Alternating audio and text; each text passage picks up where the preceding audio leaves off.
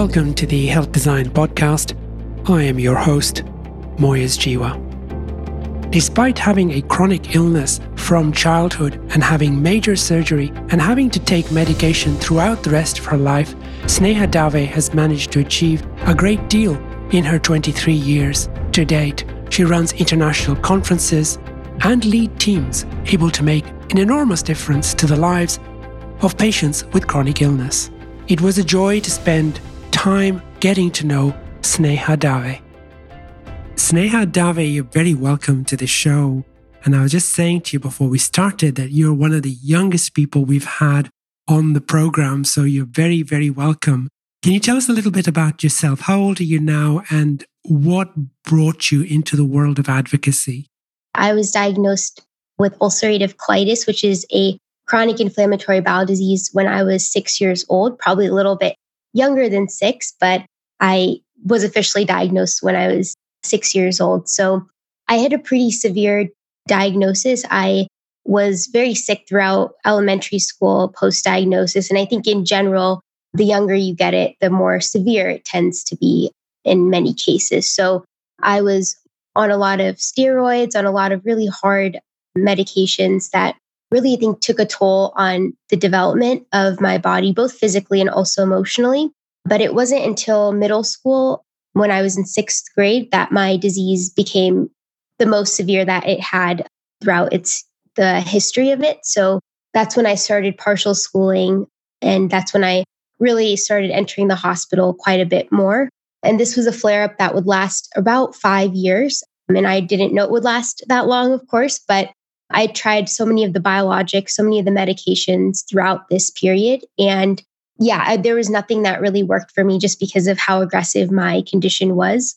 And I also think my, I was very lucky. So my family, we tried a lot of different alternative therapies, lots of diets, probably way too many to count, honestly, and some that were very unpleasant. But I was lucky that I had parents that would encourage me and really find ways to try therapies in conjunction with the Western therapies that I was already or had to be on.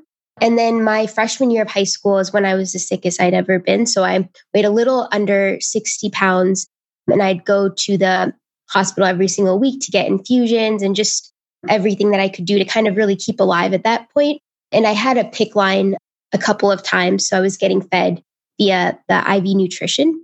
And then my the middle of my freshman year of high school, I had uh, the colectomy surgery, which is the removal of my large intestine. So that was the first phase. So I had the ostomy bag, which is basically when a piece of your small intestine sticks out of your stomach, and that's where you use the restroom from.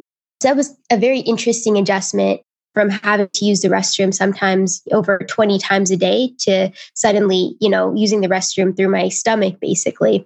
And so after that, I had a couple other surgeries. So now I live with a J pouch, which is basically when my small intestine is in the shape of a J and I use can use the restroom normally so I don't have an ostomy bag anymore.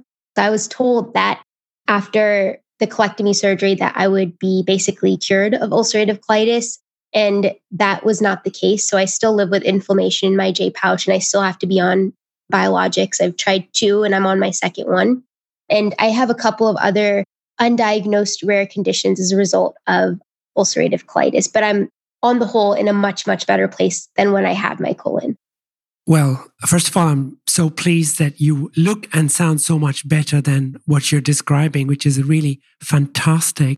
But I want to talk a little bit about how you then went into advocacy. What was life like for you at that stage, and why did you feel so strongly that you needed to become an advocate?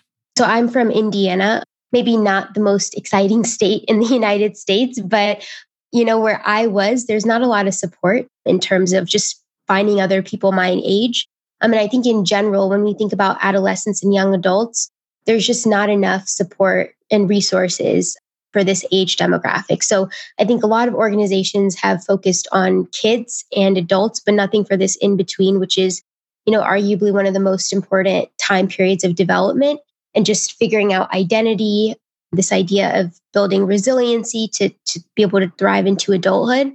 And so, knowing that at that time, when I was in high school, I really wanted to find others my age.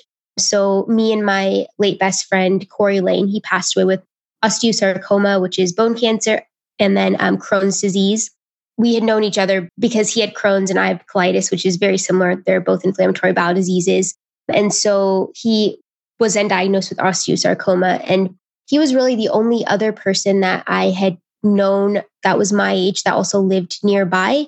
And just being able to find that connection was very, very life changing for me in terms of reducing isolation because I barely went to school. I couldn't relate to any of the people my age because I was going through something very dramatic that was affecting me 24 7. And I wasn't able to just turn that off and go to school. So just having that peer connection was very valuable and very important. And I realized that there are so many other people similar to myself that also did not have this connection originally. Not only connection, but also the resources to learn about how to navigate high school, how to navigate college, how to navigate the workplace with a lifelong condition that's often very unpredictable. And so that's why I created the Health Advocacy Summit, which I'm still running right now. And it is a nonprofit that facilitates events, meetings, and programs for young adults with all different chronic and rare conditions. But my advocacy started out more so with IBD advocacy, which is the first endeavor that I created in high school with my late best friend, which was the Crohn's and Colitis Teen Times, now the Crohn's and Colitis Young Adults Network, which is a program through the Health Advocacy Summit. Tell us about a specific instance in which you think that you would have benefited from the kind of work that you're doing now. A real life instance of something that happened to you that underlined to you the importance of this work. Yeah, definitely. So I think one of the biggest things was the idea of having major surgery at an age where you can't really look back. So, for example, with the colectomy surgery, you can't you can't get another colon. That there's no transplant for a colon. And so, just thinking about this, I have at least sixty plus years to live. Hopefully, of course, but just thinking about that timeline and recognizing that I'm so young and I, you know, this is my only chance to really have this organ, I guess. And it sounds kind of silly, I guess, from the outside to think about why I would be thinking like 60 or 70 years far out. But just not knowing anyone that had a major surgery my age was very isolating and fear inducing in a lot of ways. So just being able to talk to someone, I think that not necessarily would have even had the same surgery, but just have has had some sort of surgery or some sort of life changing event. I also think the older you get with the chronic condition, I think the more you realize that this is not something that's going to go away. And that can be very emotionally draining. And I think as someone who was diagnosed when I was six, it didn't really occur to me until adolescence that this would be for the rest of my life. This is not something I can take away. So I think at that point too, it's it's really helpful to just find someone your age because again, it is just very isolating to be at an age where most people don't have to worry about the rest of their lives. What is it about that company, that ability to, to discuss it with somebody who has walked that path that makes it so much easier? I think even younger ages, it's hard to understand your medical professional and it's hard to to really be around people that are so much more older than you that have a lot of decisions in their hands because when you're at that age too it's you know you you can't necessarily make all the decisions for yourself i mean obviously you have a say in them you have a, a huge part in in these decisions but for the most part everything just feels like it's an adult versus an adolescent system. And there's no one to really talk to that is similarly a little bit confused and uncertain about what's going on, but at the same time knows that we don't really have another option. There's only a few routes to go with particular chronic conditions. I guess even more so, just discuss the feelings around certain therapies, certain surgeries is really powerful, even more so than understanding exactly what's going on. When you talk to medical professionals about this, and clearly you will do as an advocate and amongst the other advocates, what do you say to them to help them to navigate this journey with their patients? We've spoken at quite a few conferences for medical professionals, and I think the greatest thing that we try to emphasize is to look at it at patients as a person and just recognize their holistic lives. So especially during adolescence, young adulthood, there's so many, so many factors that we're exploring for the first time. So that might be education, workplace, relationships, being financially independent for the first time. And there's so many stressors. I think in general in a young adult's life, but adding in a chronic condition can really dramatically make that more challenging. So I think just recognizing that there are so many factors in that come into play and also thinking about what's important to the young adult in the current moment, whether that's just being able to complete college, pursue graduate school in the future. So really meeting the patient where they are rather than just trying to figure out what you think is best for the patient. Um, and I think sometimes if medical professionals are able to put into words what accomplishing a surgery or accomplishing a therapy might mean for the patient, I feel like there's a lot more opportunity for a better relationship and maybe even better medication adherence because that the young adult will see taking their medications on time as a way to be able to achieve their education or whatever they really want to achieve. Education is obviously not the only thing in our lives and definitely not for everyone and and so but I just think medical professionals to be able to put into words what what it means to be able to live holistically with a chronic condition, not just having the chronic condition at the center of our lives. With a chronic condition, you are faced with making decisions that you may not appreciate at the time because you're facing, you know, major surgery, medication adherence, as you say, where you're having to take these tablets so many times a day on time. But emotionally and physically, you may not be equipped to handle that decision. How do you think health professionals can help in that situation?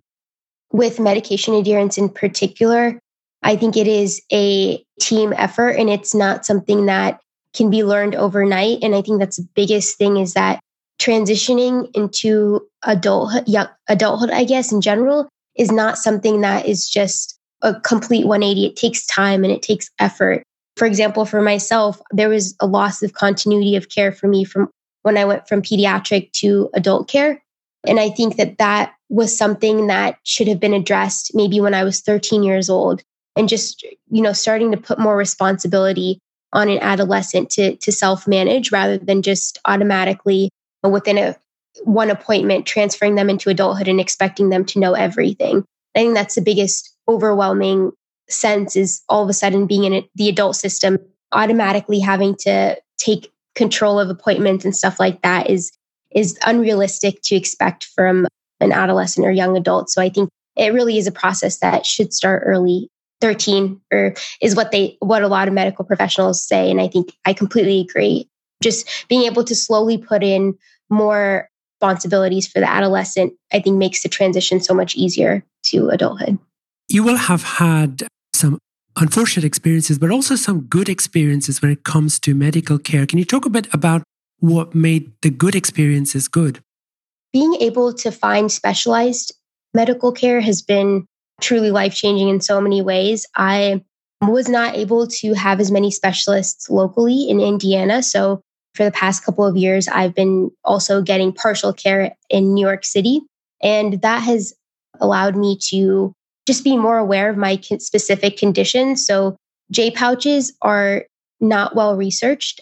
And so being able to go to specialized centers is a real privilege just in general in the US, but also has allowed me to understand my condition a bit more and potentially, I think, get uh, better treatment in some respects. So I've been very grateful to have that experience to be able to travel to get care. And that's something that telehealth, especially this past year, has opened so many doors, but now those do- doors are shutting because of insurance issues across state lines. So Tell us a little bit about your advocacy work then, because that clearly is a big part of your journey thus far. How has that unfolded for you? The Health Advocacy Summit. So I created that during my freshman year of college at Indiana University, and I graduated from college last year. So I brought together about 14 young adults in the state of Indiana, and we discussed topics such as vocational rehabilitation. So, navigating the education system, what that looks like in high school versus college. Here in the US, there's a lot of different laws. Sometimes they're not implemented very thoroughly, or people just don't know about them, but we have 504 plans. And we are also, we have legal rights under the Americans with Disabilities Act and the Rehabilitation Act. So we try to educate we tried during that event to educate also about these accommodations that are rightful for any young adult any student with a chronic condition and then we also had psychologists come and open up a discussion about mental health So just thinking about the isolation that comes about with living with a chronic condition. And I think in Indiana and especially mental health is not addressed nearly as enough as physical health is. And we already know, I mean, there's so many statistics about how mental health and, and chronic condition go hand in hand.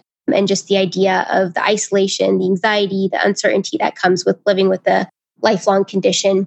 And then we also had a session about health policy. So, health policy issues in the state of Indiana that most affect access to care for young adult patients here um, in Indiana. And then we built a website. We got interest from other states to expand to their area. So in 2018, we expanded to South Texas in the Rio Grande Valley. So South, South Texas, 10 minutes away from the border of Texas and Mexico. And then we also expanded to North Carolina in conjunction with Duke University. And then in 2019, we expanded to San Francisco. And then in 2020, we were supposed to be in six different states, but all of those got canceled. We were so close to Boston, which was supposed to happen the middle of March last year. The pandemic has, you know, we definitely obviously wish very different circumstances, but it has allowed us to reach even more young adults around the world and especially across the US too. And it has just made our programming more accessible and more general too. So now we do six virtual support meetings per month. So these are open to young adults with chronic medical disabilities all around the world. And so some of these are topic specific and some of these are just casual bases where young adult patients can meet each other and have that support during a time where I think support is just even more important now. But this is something that we will keep even post pandemic because we've seen the value of connecting young adults, different areas, different states, but still having that same connection of, of chronic illness. And then we also do programming in higher education and civic engagement. So in higher education, we worked with the American College Health Association to develop guidelines for high risk students and just thinking about know, even specific cleaning supplies that were used during the pandemic and how some of us have chemical sensitivities to those. And just, yeah, just so many things that wouldn't have been taken into account by a lot of universities and seeing how we can use our experiences for developing better systems within the institutions of higher education. And this is something that we will be expanding upon, especially because flexible education, online education is something that could really benefit a lot of our demographic. And so we hope to com- continue building upon our higher education programming. And then we, of course, also did a lot with civic engagement last year.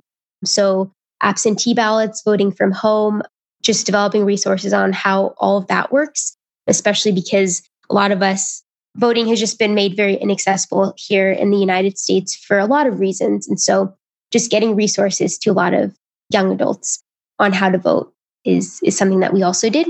And then we also do our international virtual summit. So we've done two. We had our second one this past August. So we're still gathering statistics for that. But last year we brought together a little over 300 young adults with chronic and rare conditions from around the world.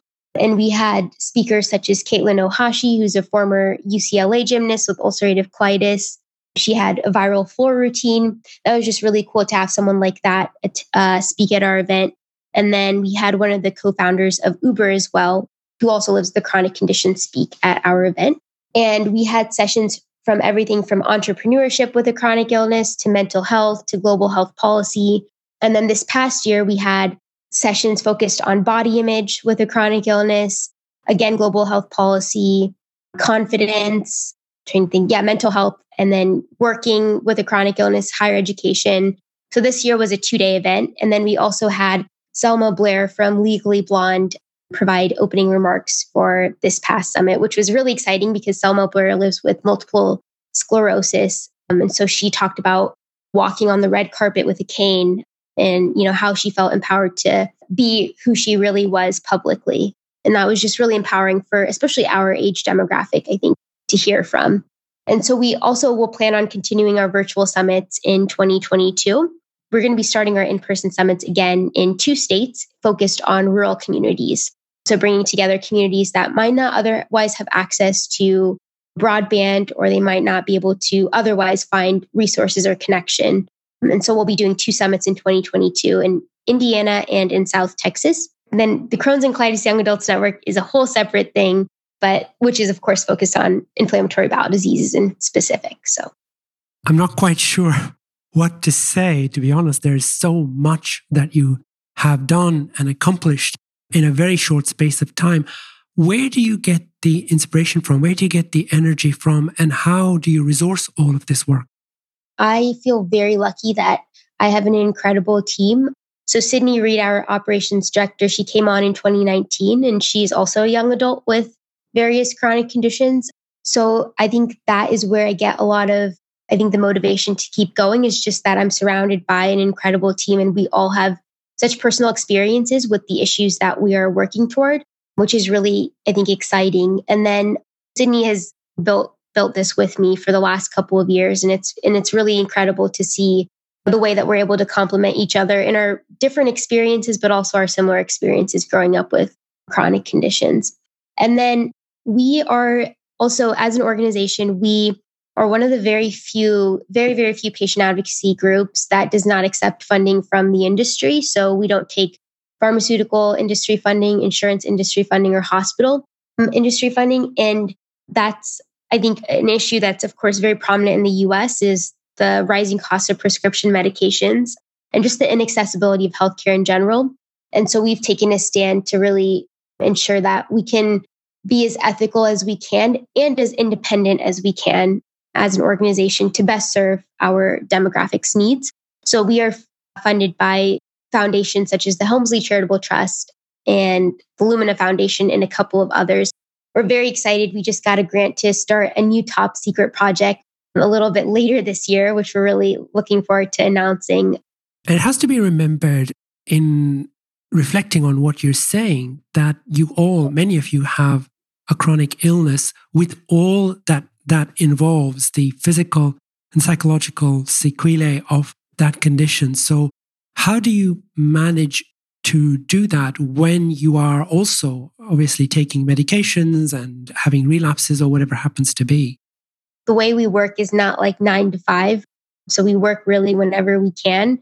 We work quite a bit, probably a little bit too much for the couple of people that that run this, but we don't have like a set schedule. We do calls whenever works for us and that sort of thing. But in general, I think this is something that we are so inherently passionate about that it's just so much easier to do than any other any other job or any other profession. And i also think the impact that we're able to see just makes everything so much more worth it. Just seeing like the people who come to the support group and seeing them share a little bit more and more every time that they come is just really cool. Sneha dave i'm not quite sure how to end this conversation you have achieved so much in the time that you've been working on this project. You make such a difference to people with chronic illness, and you do so, you say, without accepting funding. You do so with the support of people who are like minded. You are making such a difference. And all I can say is, I hope we will have another conversation very, very soon. Thank you so much. It was, it was such an honor to be on today. The Health Design Podcast sponsored by the Patient and Physician Advocacy Alliance. Visit us at thejournalofhealthdesign.com.